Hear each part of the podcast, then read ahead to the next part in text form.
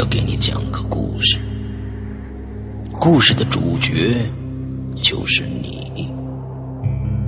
这是一个极其恐怖的鬼故事，但千万别害怕，因为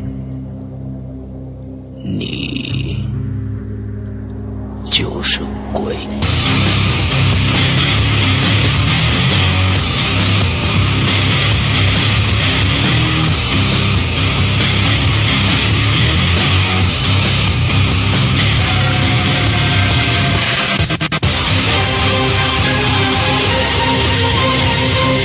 你现在收听到的是《鬼影在人间》。各位听众，大家好，欢迎收听新一期的《鬼影在人间》。那么今天呢，我们也请到了一个全新的嘉宾啊。完之后，呃，确实是啊，我们上两期呢，呃，本身呢有各种各样的采访的啊，结果呢，我连连续两期啊，都呃被这个嘉宾放鸽子，有一种失恋的感觉啊。今天呢是来救场的，本身呢是下一周来的。那我刚刚才问了一下，我们今天的嘉宾今天晚上有没有时间？他说有时间，非常欢迎我们今天的嘉宾。鱼儿，我就叫他鱼儿啊！来，呃，完了，啊，哼，你在吗？可能有，哎，有点有点信号不好啊，有点信号不好，是我的问题，我也不知道是是我的问题还是你的问题。完之后呢，那那我试一下换成四 G 试试看啊。完了之后，我们的通话质量是否会好一些？哎，哎，好，Hello。哎，能听到吗？可以，可以，可以，可以。鱼儿，来介绍一下你自己。嗯，大家好，初次见面。啊，我是论坛的呃，南明有鱼传尺素，然后那个呃群里叫女儿国宰相鱼鱼鱼。啊，鱼鱼鱼鱼啊，嗯哼。哎，对，然后就是杨哥经常吐槽的那个鱼鱼鱼那啥。嗯。呃，那个。呃，今天谢谢石阳哥，反正给大家讲个故事，也是第一次那个参加，呃，那个这样的直播，讲的不好别打我。嗯，好好好好好好好，你放心啊，因为打不着你啊，嗯，好吧，那我们今天就看你说准备了七个故事，对不对？你准备了七个故事，看看，哎，看看能讲到多少吧。那个先热个身，好，先热个身，哎。呃，诗阳哥在这次那个呃，好像是引流言里面讲了个采访的故事，然后我这也有一个，嗯，是这样的，也是是朋友的爷爷，嗯哼，他呢是以前有以前有学徒嘛，嗯，他是个采访学徒，跟着师傅呢那个进了城，嗯，所以当时的学徒是住在店里面或者住在师傅家里面，嗯哼，他当时是住在店里边。那晚上，他师傅就跟他说：“他说我们这个路口以前就民国的时候是个刑场。哦，如果有人敲门，是谁敲门？嗯，好，有有我们我们的信号，我们的信号刚才呃刚才有师傅问是有人，如果有人敲门，那儿信号断了一下，你再说。师傅说，如果有人敲门，嗯，你千万不要开门。嗯哼。他们要买东西，要问你要东西，你都一律不要搭理。OK。但是那那当时他才十五六岁嘛，嗯，十五六岁过了半年，其实就听过就算了，嗯，就这不记得没碰到过这事儿就算了嘛，嗯。然后呢，有一天晚上是冬天，冬天的晚上呢，他就听到有人在晚在门外哭，他已经打算睡觉了，就听到门外忽然有人哭。OK，就一直嗯嗯呀呀的哭，是个姑娘的声音，然后就哭了一会儿呢，就敲他的门。嗯，他就想，哎，这大半夜的，就他就不记得师傅说过那话了。嗯，他就从门缝里面看，看到有个姑娘蹲在地上哭，就蹲在地上哭，OK，背对着他。然后呢，哭了一会儿呢，他就用手往后一伸，就敲后面的门，咚咚咚咚，就手往后伸。嗯哼。然后呢，他猜可能是要帮忙啊什么的。然后呢，他当时没多想，把师傅的话完全就忘了。他这个女孩是在外边蹲在地上，背对着他，完了身背对着他，完了伸后伸手往后敲这个门是吗？对。OK，大家想象这个场景啊，就往后撩，哎，就往后撩这样子，背对着他往后敲敲他们。嗯。他就没多想，他就把门，他那个门是往里开的，嗯哼，就开了一条缝。他说：“姑娘，你怎么了？”那姑娘说：“她说你能帮帮我吗？”她说：“怎么了？”她说：“你能不能借我线跟那个针？”嗯。她说：“我要缝东西。”她说：“行啊，那你那个什么东西坏了？”她说：“不行，我刚我帮你缝呗。”嗯。那姑娘一听这话又哭，哭得很伤心。嗯。他就说：“你你别哭啊！”她就伸手去拍她的肩膀，就想把她扶起来，拍她的肩膀。然后那个姑娘就把头转过来，还是掩着脸，手上都是，慢慢把脸从手里面抬起来，就脸上的皮都是没有的。他说：“你看我这样子能把脸皮缝回去吗？”然后，他就慢慢的那种抬起，哇！然后就那两个大眼圆的那种眼珠瞪着他，嗯哼。然后那小哥就吓得半死，才想起来师傅说：“你晚上千万不要开门。”就连本带爬跑进去，把门给拴起来。嗯，然后那个女的就在外面外面哭了一个晚上，哭到太阳快出来的时候，没事了。嗯，然后呢，他就把这事跟他师傅说，师傅说正常啊，他说我们这经常就那个以前有人什么半夜敲门缝腿、缝胳膊、缝脸、缝头的。啊。好好好啊，这是一个接骨的一个地方啊，嗯，哎，但后来这事儿还有个后续，嗯，是什么呢？那个大概是过了几个月，他才知道这边附近是出了个案子，那个女的跟那个拼夫吵架了，嗯，然后拼夫把那女的弄死之后，把她的脸给刮了。OK，大家知道拼夫是什么意思吗？这是一个非常文学的说法啊，对，就不知道的话去搜一下，嗯。OK，是这样子的一个呃，附近发生了一个一个一个案件，完了之后把他的脸划划烂了，完了之后才会有这么一个人出现，对吧？嗯，然后再说一个厕所里的故事。哦。呃，当时是就在上海北京西路上的某一幢商务楼，那幢楼也挺旧了。然后呢，它的尽头是厕所，男女的厕所都在走廊的尽头。OK。然后，嗯。然后呢？但还有一说，就是这个商务楼太小了，所以它一个楼面的厕所只有一间。嗯。一间是什么概念呢？就是比如说，这是一个房间啊。嗯。开门进来，然后还有一个门就是隔间，隔间里面是马桶。嗯。就是一个马桶的隔间，加上一个洗手台，加上一面镜子，就就这一个地方，就只有一间。OK。然后呢，当时那个朋友他是这样的。他他加班加到大概九点多的样子，嗯，就去上厕所，走出门呢就看到那个背影是一个非常漂亮，就穿着一身红，看着被从背影看上去长头发，是一个很婀娜的一个大姐姐，走在他前面先进了那个厕所，嗯哼，他进去那想，嗯，那就等一会儿呗，嗯，就拿着手机刷，刷。刷了一会儿，又有人过来那个那个厕所，一看门口有人等，那我们一般肯定，哎，前面有个人等，那我后面也等一等嘛，对吧？对，一般是这样。哎，那人他刷着手机，那人大概等了几分钟，就他后面就跟在他后面那个人突然就伸手推了一下那个马桶间的门，发现门是开的，哦，就没有人在马桶间里面。哎，那个人就觉得很奇怪，我明明就他这是个。走廊的尽头，我明明看到一个漂亮的大姐姐，红衣一摆，然后就进厕所了。可是这厕所里面马桶没有人，马桶间里没有人。OK，他当时就有点发凉，那就 算了，不上厕所就回去吧。想可能那个加班精神恍惚了。然后第二天晚上他加班。出去上厕所，又看到有个红衣服，然后每次每次他看到都是就有个裙角，这样一摆进了门的那种。对，就是有个红衣服，就你一转头正好就看到有个人影晃过去了，然后他的背影一看是个女的，穿着红裙子。他每次都是不是跟这个女的走了很长时间，都每次都是那个女的一晃而过，是吗？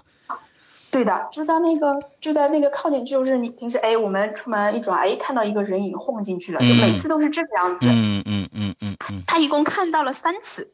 OK。然后只要看到这个身影，他就不敢进去嘛。哎，他就想这地方是不是有什么问题啊？然后呢，就出事儿了。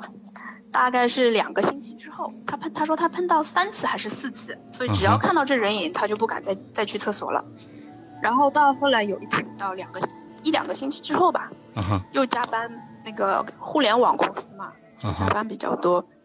他呢，哎，今天没看到红衣服的小姐姐，那我就进厕所吧。嗯，他就进去了，坐在马桶上，那个就 不太文明啊。反正他就坐在那的时候，就突然听到有那个旁边有一个那种水表一样的小箱子，那个小箱子就嘣嘣嘣有声音。哦。敲了三下，嘣嘣嘣，一发毛。然后又敲了三下，嘣嘣嘣，他就壮胆的把那个小盒子有一个就是那种类似水表的那个小箱子嘛，没上锁，他就把它打开了，看到里面有双眼睛盯着他，哇，吓得他赶紧就就连连滚带爬的从厕所就出来了。里边有一双眼睛在，一只还是一双？一双眼睛，血红的眼睛盯着他。OK，就从那个小门里面，都不知道是什么位置。照理说外面是个墙，可是那个门里面有一双血红的眼睛盯着他。OK，连滚大牌都出来，但是这什么原因他也不知道。反正过一阵他就辞职了。啊，还是很聪明的一个女孩啊。反正关键词，他说这反正也不知道是他自己出的事吧，还是楼里的事儿，他也没人问，所以就跑了。OK，哦，这是一个红衣小姐姐长着一对血红双眼的故事。OK，好，再说一个我大学的吧，大学宿舍的故事。嗯，嗯，大学里面我们对面就是男生宿舍，嗯，这边隔的一般都是女生宿舍。嗯，当时是男生宿舍的同学讲了一个故事。啊，嗯，呃，男生 A 晚上打电话。哎，打电话就吓我们，吓女生嘛。哎，给你们讲个故事，你知道吗？我们那个男生寝室有有有那么一间啊，有一个女的以前在这吊死的，晚上经常看到那个不是宿舍是上下床嘛。嗯。他说就经常就有男生说，这个寝室的男生说看到一个女的在电风扇上荡来荡去。我天，这个这个。真的是太恐怖了啊！就这晚晚上睡觉的时候，嗯嗯，好。他说会荡来荡去，就在他给我们打电话的那天晚上。嗯。他的室友晚上，他那个室友住在上铺，然后呢，起来之后就半睡半醒，就听到有翻书的声音，哗啦啦，哗啦啦，翻书的声音。嗯。他睁开眼一样看看到有个人就坐在。就他们那个书桌旁边在看书。嗯。哎，但是你那么晚怎么不开？怎么不开灯在看书啊？嗯。再听一看，是个长头发的女的，有一个女的坐在他们的书桌上，就不停的在翻书。嗯。然后听到她的声音，她翻书就停了，慢慢慢慢慢慢就把头转过来看着他。OK。然后他说看着他的时候，他就动，那个男的就动不了了。一个脸色惨白的女的盯着他，就动不了了。然后第二天，这个男的就那个那个发烧，嗯，发烧发了大概那个，反正后面他们也没想，好像发烧之后过了两个月，这男的就退学了。啊，OK，完了吗？嗯，就完了。这就是就是就那天他给我们讲完鬼故事那天晚上。就看到一个女的在他们寝室，一个女的在他们寝室里面不开灯在看书，OK，头一转，然后这个男的动不了，OK，还好当时他没有起歹心啊，嗯，啊，OK，接下来，不好意思，那个感觉那个讲个长的吧，嗯，讲个长的，因为就像你介绍的，呃，我我这边那我是宗教的信徒嘛，嗯，然后可能。站在我这个角度讲的话，我不知道这个故事恐怖不恐怖哦，但是这是一个挺玄乎的故事。OK，嗯，就呃有一个小兰姐姐是呃我的一个师兄，嗯，他他是呃他以后他的故事会很多，嗯，跟他有关的故事会很多，然后呢，嗯。嗯，然后呢，这个是他身边的那个，就他讲给我听，他身边一个女性朋友的那个故事，我们也称呼她为小 A 好了。嗯，那个是个姑娘。嗯，有一阵她老觉得身后有人跟着她，就这种感觉，我不知道大家有没有？就嗯嗯嗯，晚上走路啊，或者是甚至于她晚上从家里自己起来上厕所上厕所的时候，老觉得有人跟在她后面。嗯，但是大部分人还是不太会相信嘛，没亲眼见过不太会相信，所以他当时以为是自己想多了，那天加班太多。然后呢，就过了就这样这种感觉断断续续一段时间之后，有一天晚上他就躺在那个床上，就在看电视，嗯哼，突然有一种被别人紧紧盯住的感觉。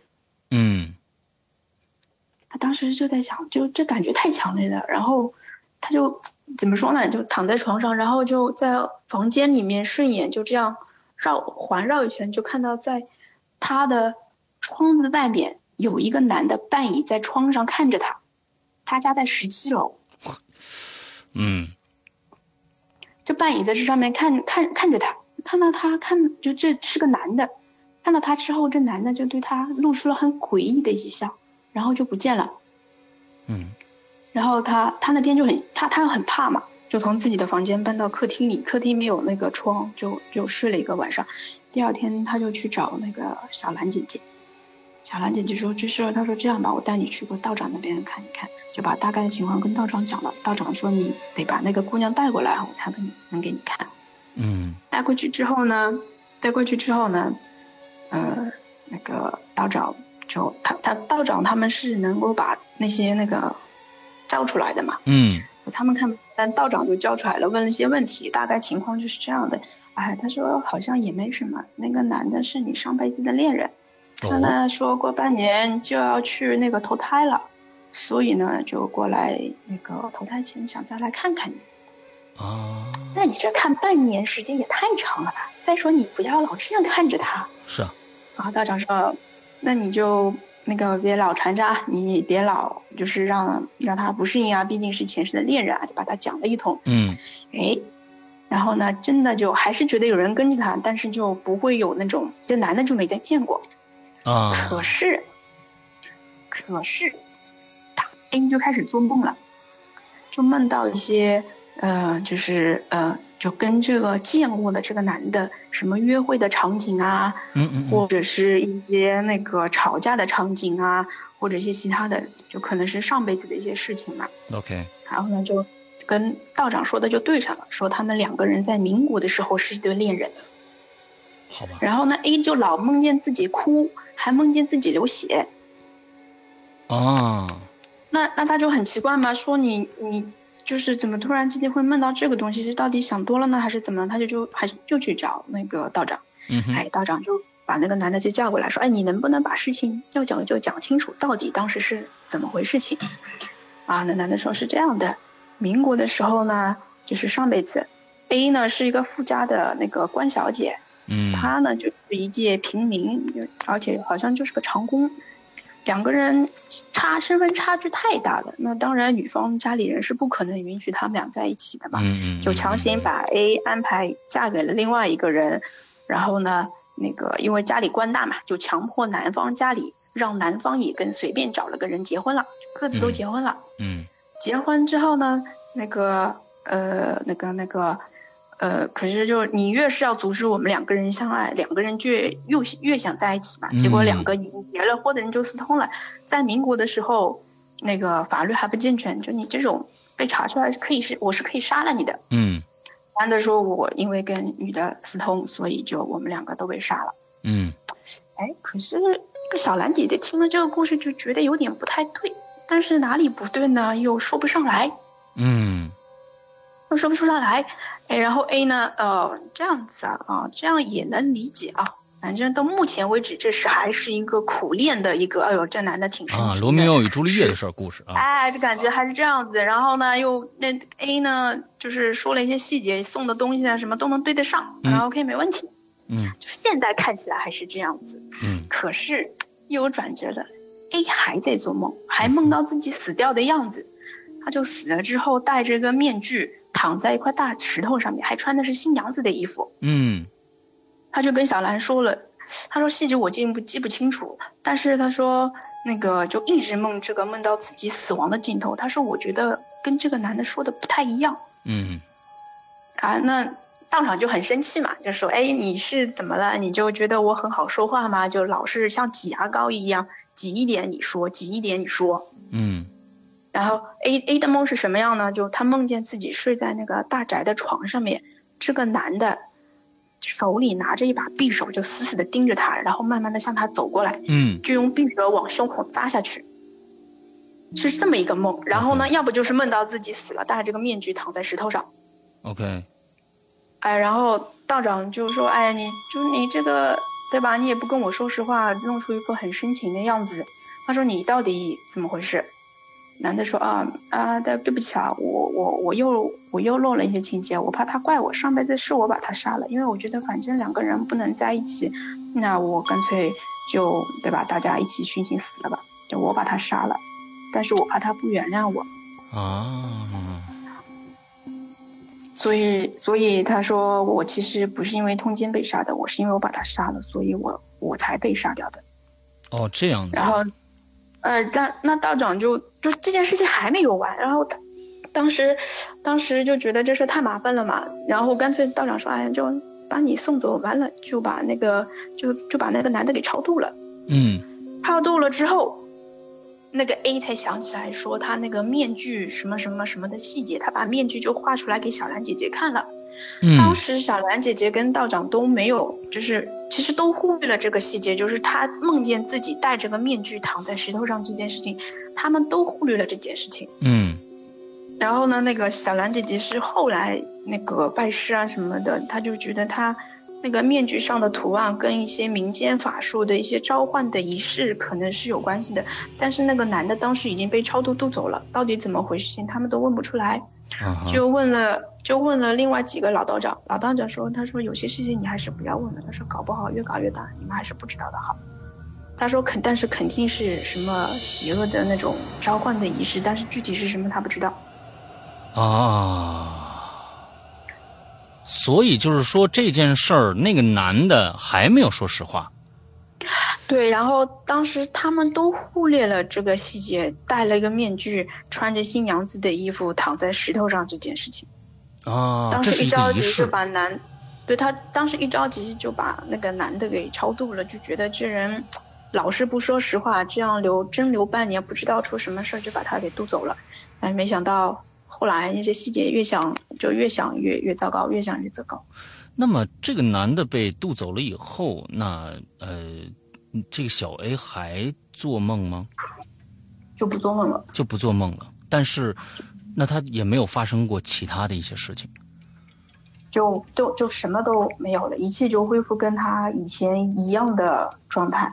OK，那其实我我是我我还是不太明白，就是说，如果说这个这个事情就这样结束了，那么那个男的到底抱了一个什么样的目的？是歉疚吗？他就是单单纯纯的歉疚来跟。呃，来跟这个女孩子做一个告别嘛，好像又不像哎。啊，我跟小兰姐姐都觉得这个男的肯定没那么单纯。就我还有半年要投胎了，我来看看你。嗯。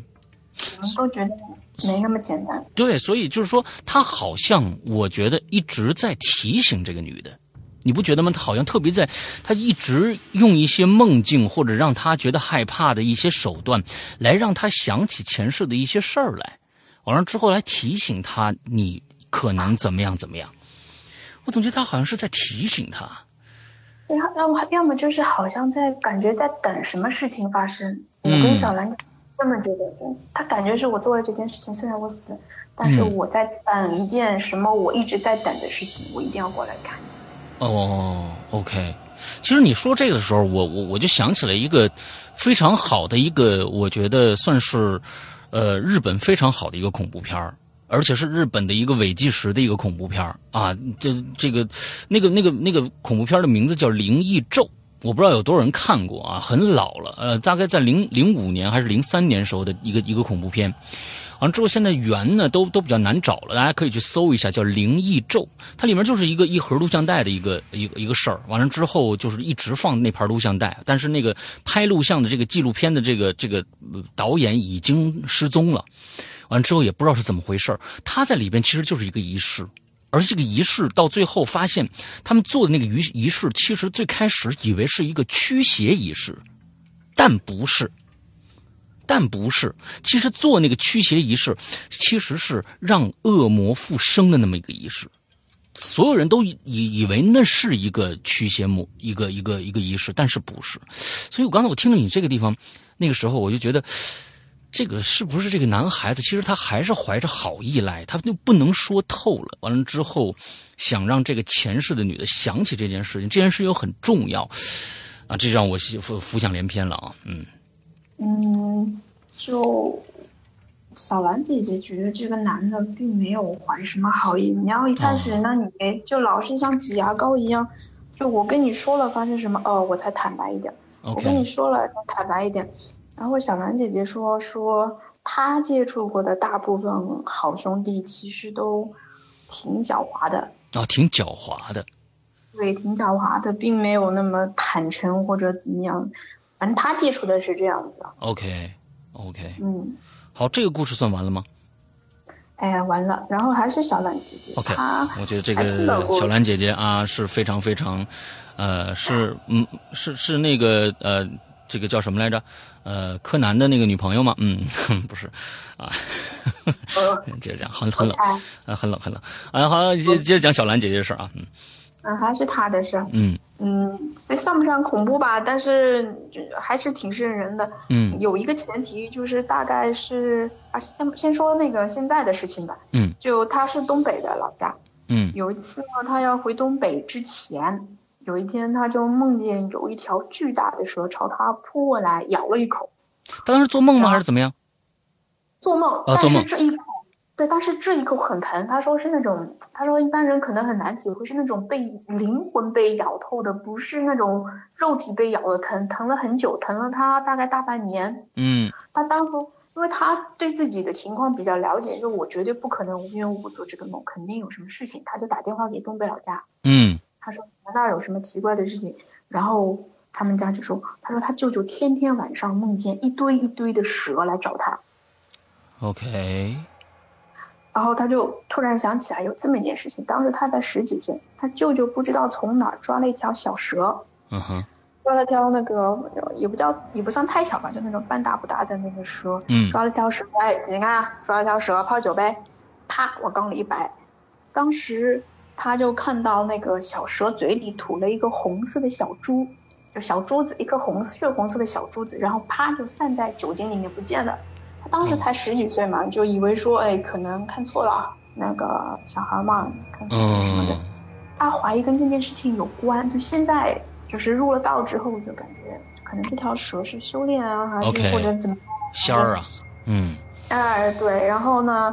然后呢，他就想不行，这事儿可能可能跟这有关啊，他就找了一个东北跟他关系挺好的出马仙的那个马仙儿去问这件事情。嗯，就马仙当时就也没把他太当做事儿，因为其实那种东北山里修行的那个武仙儿挺多的。嗯啊，他说可能打扰修行了，你这样吧，那个你就给他再画个真身啊什么的，就画个身体什么的。嗯。然后烧点纸钱把他送走呗。嗯，好，行啊，听着也不是很难。小兰姐姐正好是画画的嘛，她就画了两条蛇，画了一堆小蛇，就祝她什么全家幸福美满、子孙满堂什么的，意，就贺着纸，然后就差不多从这儿有一点，他他跑到小竹林里面，嗯，然后呢，那个就找了一个地方，准备把这张纸和一些。呃，就是纸钱啊什么的，一块就烧走，嗯哼在那边烧，慢慢烧。他妈妈跟他一起慢慢烧。他听到东北那边在下雪嘛，嗯，是雪地里面，听到有那种沙沙沙那种踩在雪地上的声音啊，嘎吱嘎吱的那种声音啊，哎，嚓嚓那种声音。他以为是他妈，他也没在意继续烧。烧了一会儿，一抬头，哎，他妈就在他后面。说妈，你干嘛走来走去干嘛？他妈说我没走来走去啊，一看地上的脚印，没有啊，只有他们两个人两排整整齐的脚印，没有走来走去的脚印。但他刚刚就听到后面杀杀杀一直在后面走，而且有人盯着他的那个感觉。嗯。然后呢，就，哎，他说这件事情可能就结束了啊，可能那个送的时候蛇来了呗。嗯。然后他就那个，他想过了过了大概一个星期左右，他以为这件事情已经结束了。然后有天他就回那个竹林里面想去看看嘛，看看那个就是当时烧的那个地方，他们那边好像有个说法，就是看那个烧完那堆纸怎么样，可能会知道一些结果，类似于这样子吧。嗯哼，想过去看看，然后远远的就看到有一个那种行刑的那种焦岭山，不知道你们知不知道，在那种古代的那种行刑的焦岭山，然后远远的看到有一个男的在冰天雪地里面穿了一件焦岭衫，然后披头散发的走，慢慢的向他走过来。OK，走走了，哎，他当时就觉得不对，他就没动，就站在那儿没动。那个男的就走了，慢慢走，慢慢走。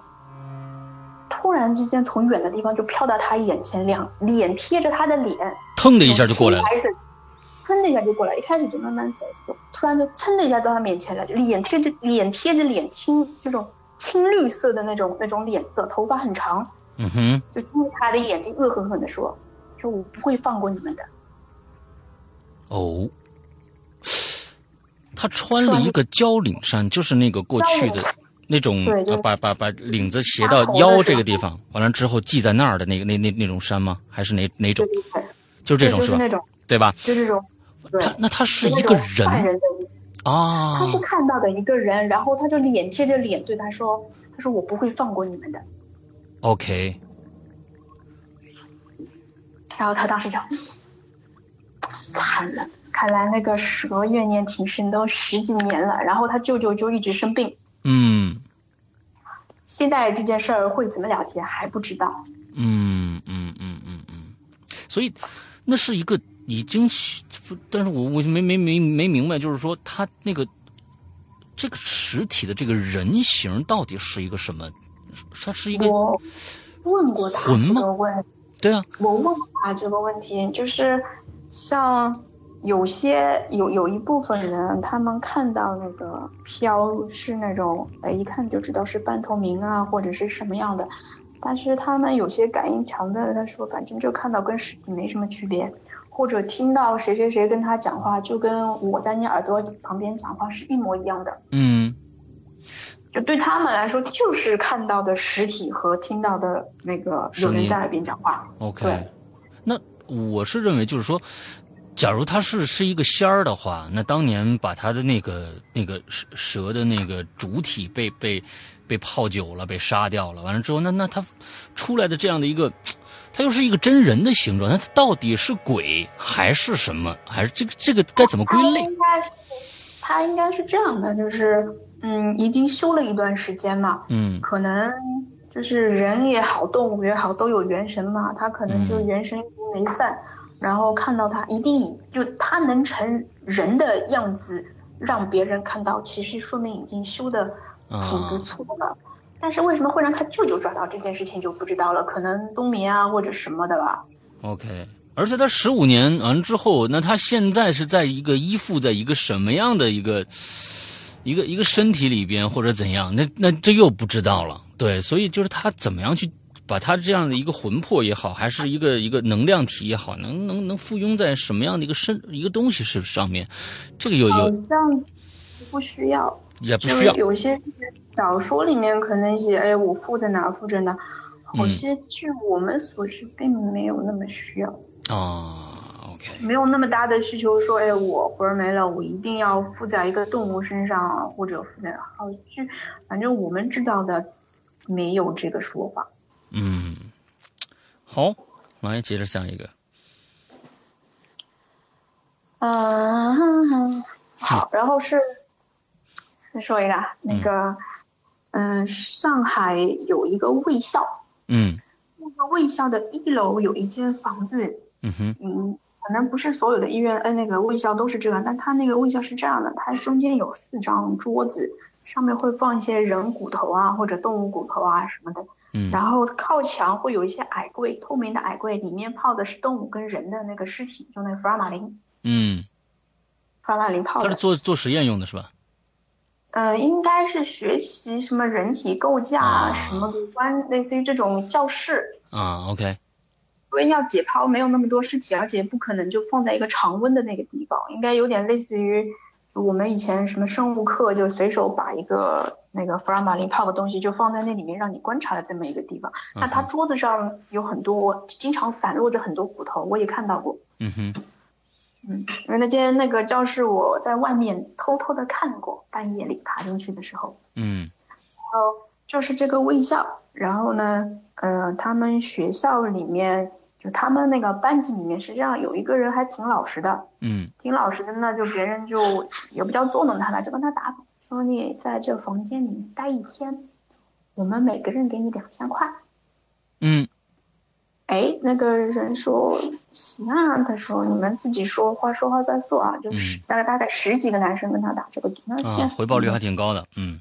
哎，现在有钱嘛，有钱能使鬼推磨来嘛。嗯。他说你你在这个房间待一天，呃，待一个晚上。嗯。他们就偷偷的跑进跑跑进去，当时还是那种 spinning 的锁，就可以想办法撬开的那种。嗯。然后呢，他们就把那个那个门给撬了，把那个男的就放进去了。嗯哼。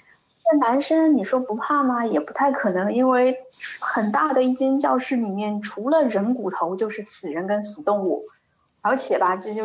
那个学校我晚上进去过是没有灯的，嗯，走廊也是没有灯的。他待了一会儿就有点怕，怕怎么办呢？反正心也挺大的。一看到那个教室里面有一个镜子，他就跟镜子里的人自己讲话。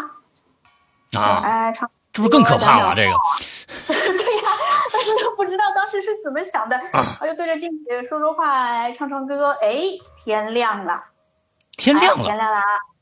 就就一个晚上就过去嘛，他就对着镜子，然后什么发发傻、发发呆啊，然后瞌睡了一会儿，然后醒过来就就这样，他 就莫名其妙过了一个晚上，反正对着镜子里的自己很愉快的过了一个晚上。OK，因为就不看外面的东西，他就对着墙壁自己跟自己讲话嘛。啊，然后呢？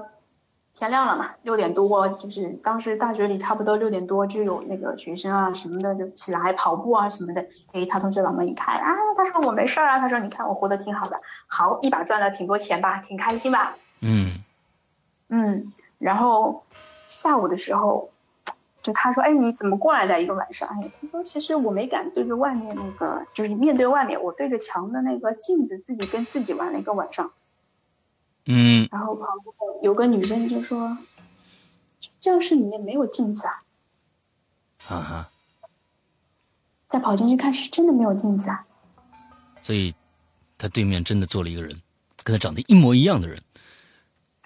这这，他当时也懵了。他说：“我真的就是晚上对这个镜子。”他说：“有一个镜子，哎，没有啊。”可是今天他就没有。他说：“怎么可能在这样一个放满了、堆满了骨头的教室里面放面镜子，没有任何意义啊？”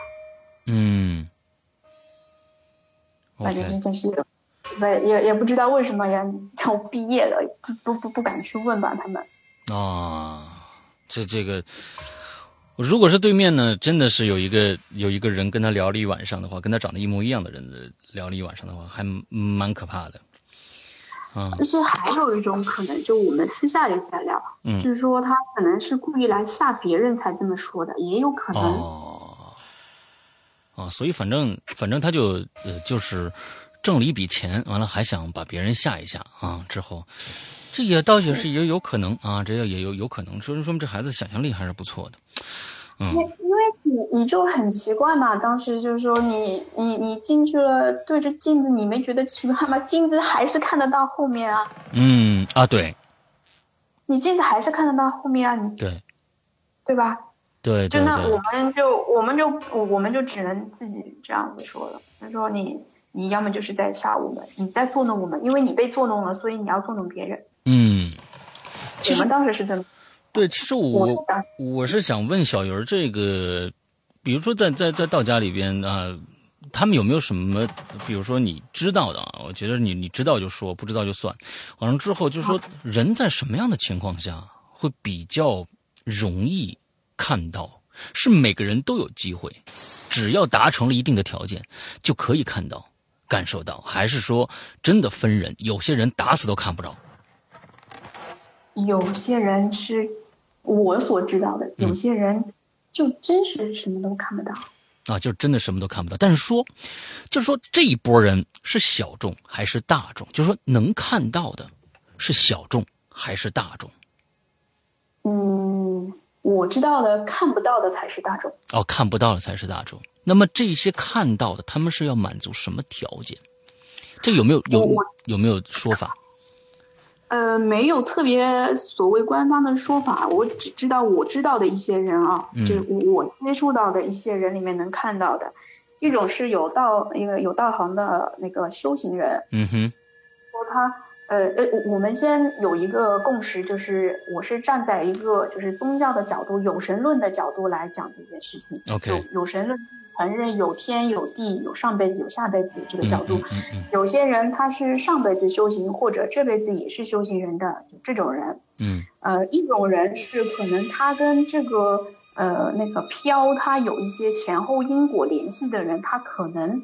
会受到影响，能看到跟他有关的东西啊。OK，嗯，还有一种就是，我们也承认，就有神论的有神论的角度有承认，他可能是跟天上地下或者是呃动物修行的一些那个是有接触，比如说马仙儿，嗯，他们有些保家仙啊马仙儿，他类似于跟你达成一个契约。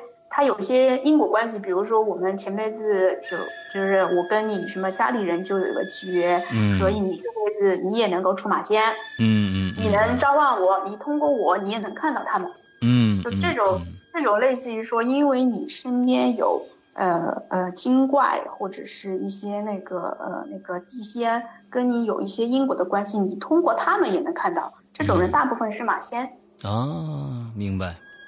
然后呢，还有一些，呃，还有一种好像就是身体比较弱的，然后那个有弱到一定程度了，然后如果那谁想让你看见，那你就。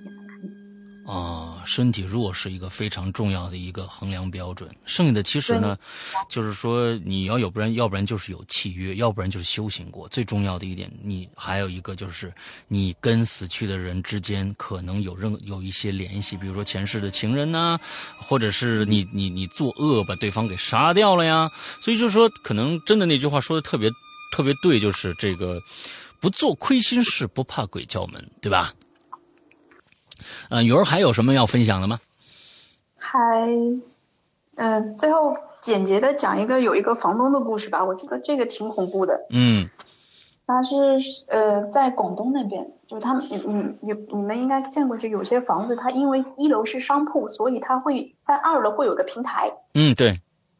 然后呢，他那幢楼还不不矮，大概十几层楼，在广东那边。当时那幢楼翻新之后呢，就有那个一对小情侣。那个在那边租房子就住在二楼，OK，住在二楼呢，那个小平台就被很多那个就租房二楼租房子的人当做那个阳台就晒衣服啊什么的，然后但是那个就据说啊，你们白天把房东说就租赁的房东说你们白天不要那个晒不好看，你们要晒晚上晒，早上赶紧收起来，不然他说就下面商铺的人会有意见，嗯，说行行行，然后呢就一开始也没什么事儿。有一天，那个男的晚上去那个去晒衣服，就听到他上去的时候是没有看到人啊，虽然没有那个那个弄板，但他没看到人。嗯。听到有一个人说：“哎，你别把衣服晒在这儿。”哎，他想有人啊，他就翻那个衣服，以为在后面呢，没人，他又准备挂。我跟你说，不要把衣服晒在这儿。嗯。他想，哎，是不是碰到什么东西了啊？他说：“行行行，我我我不晒，我不晒。”然后他就把衣服挂到其他地方去了。然后第二天，他女朋友去晒衣服，也听到有一个人跟他说。那早上收衣服的时候，他女朋友说，就在他原来挂的那个位置，有一件红色的纸做的西装挂在那儿。我靠！哎呦我天，这个这个太恐怖了，纸做的红色西装。对，挂在那个地方，然后他女朋友就很害怕嘛，很害怕那个，嗯。呃，她跟她老，她跟她那个男朋友说，她说跟她说话的是个女的，但是跟她那个男朋友说话那个人是个男的啊，是个男的，然后他们就这时候就因为那个那个记得那种就是隔开的那种小房子群租房，嗯，跟群租房的人聊起来这件事情。哦，还有一点就是他们呃租的二楼的底底楼就最后一间，嗯，最后一间就是房东的房子，嗯，然后他就跟身边的人聊聊起来说，哎呦那个。群租人说我们也听到过，然后呢，而且还不只是这样。他说那个人是这么跟我说的，他说因为我老婆经常待在这个地方，你晒衣服晒的时候会影响她的。他听到有那个人是就有人这么跟他说的啊啊。后来他们又去问，问到什么呢？他不是是个平台嘛，楼上有个女的跳楼死在这平台上。嗯嗯，好，啪在那儿了。哦，我的天哪！对，然后然后他们就猜嘛，估计就是这对那个情侣情情呃那个就是估计就是那个她老公老婆，然后老婆死在这儿了，然后老公有没有死他也没说，反正知道有个女的死在这个地方了。嗯哼。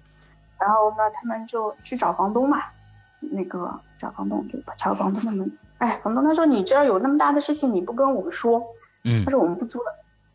然后当时就闻到房东的房子里面房间里面传了一股酸的味道，不是臭味道，是酸的味道。嗯。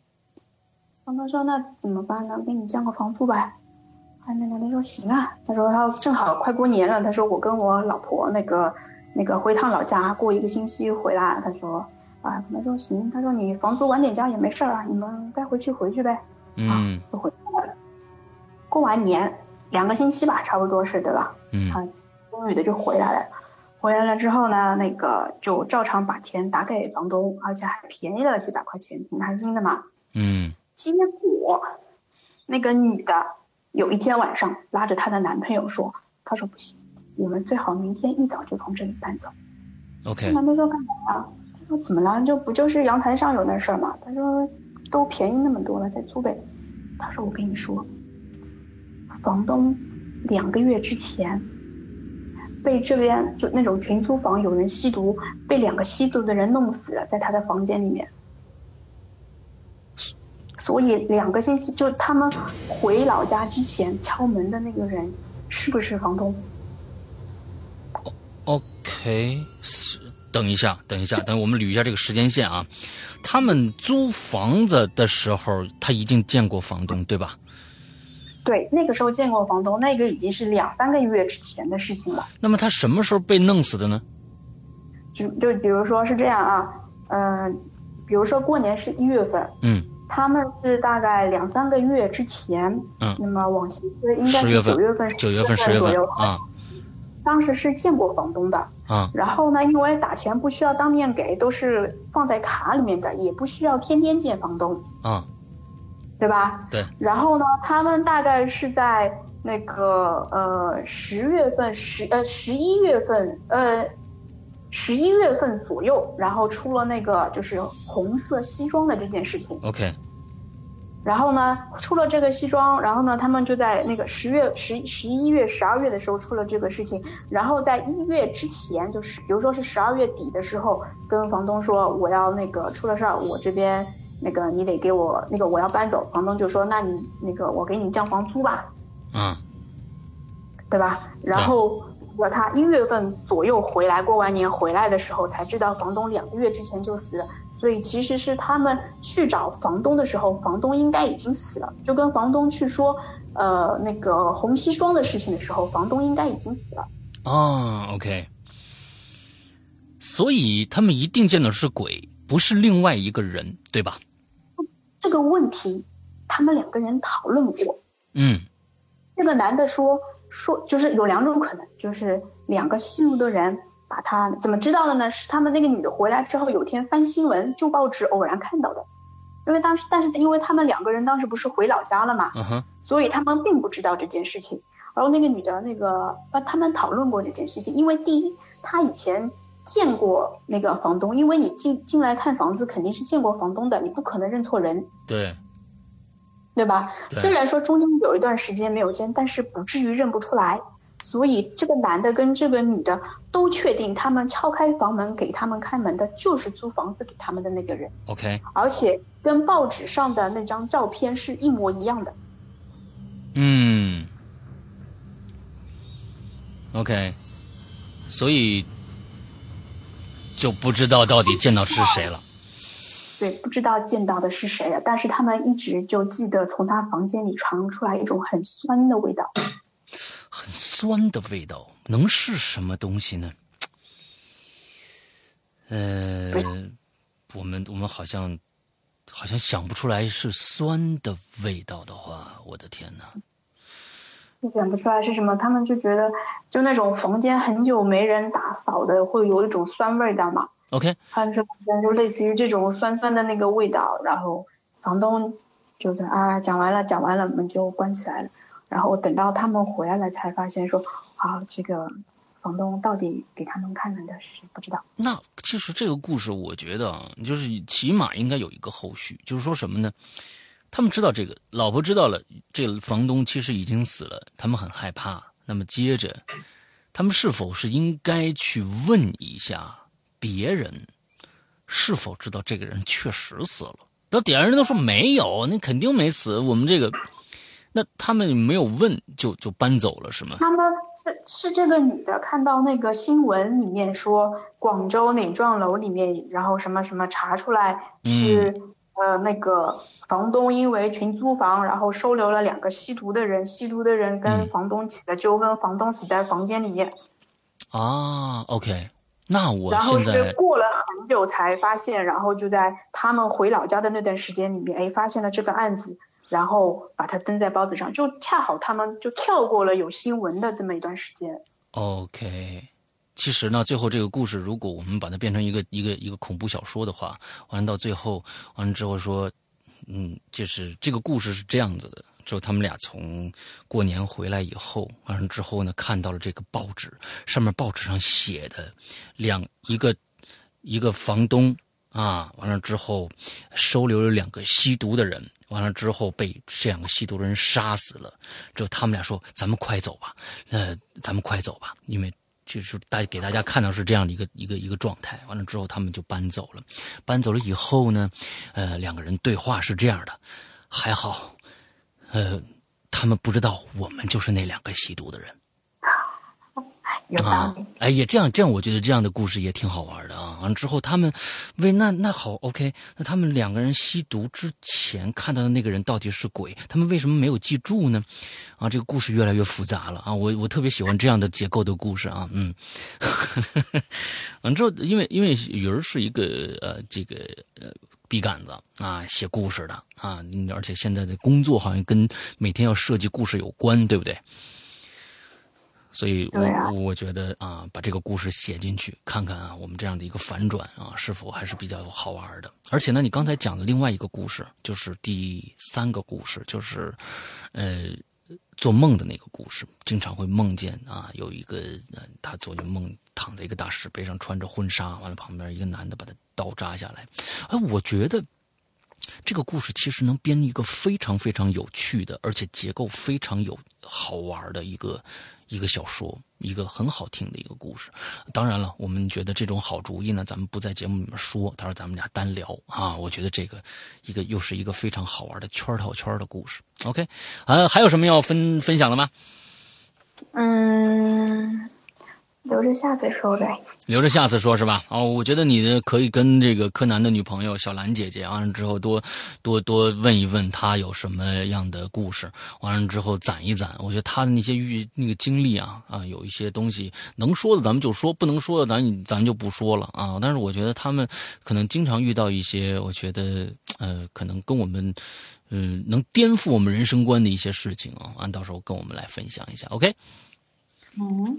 好吧，那我们今天的节目到这儿，感谢小鱼啊，小鱼儿来我们的节目来做客，希望他下一次给我们带来更好听的故事。OK，啊，今天节目到这儿结束，祝大家这一周快乐开心，拜拜，拜拜。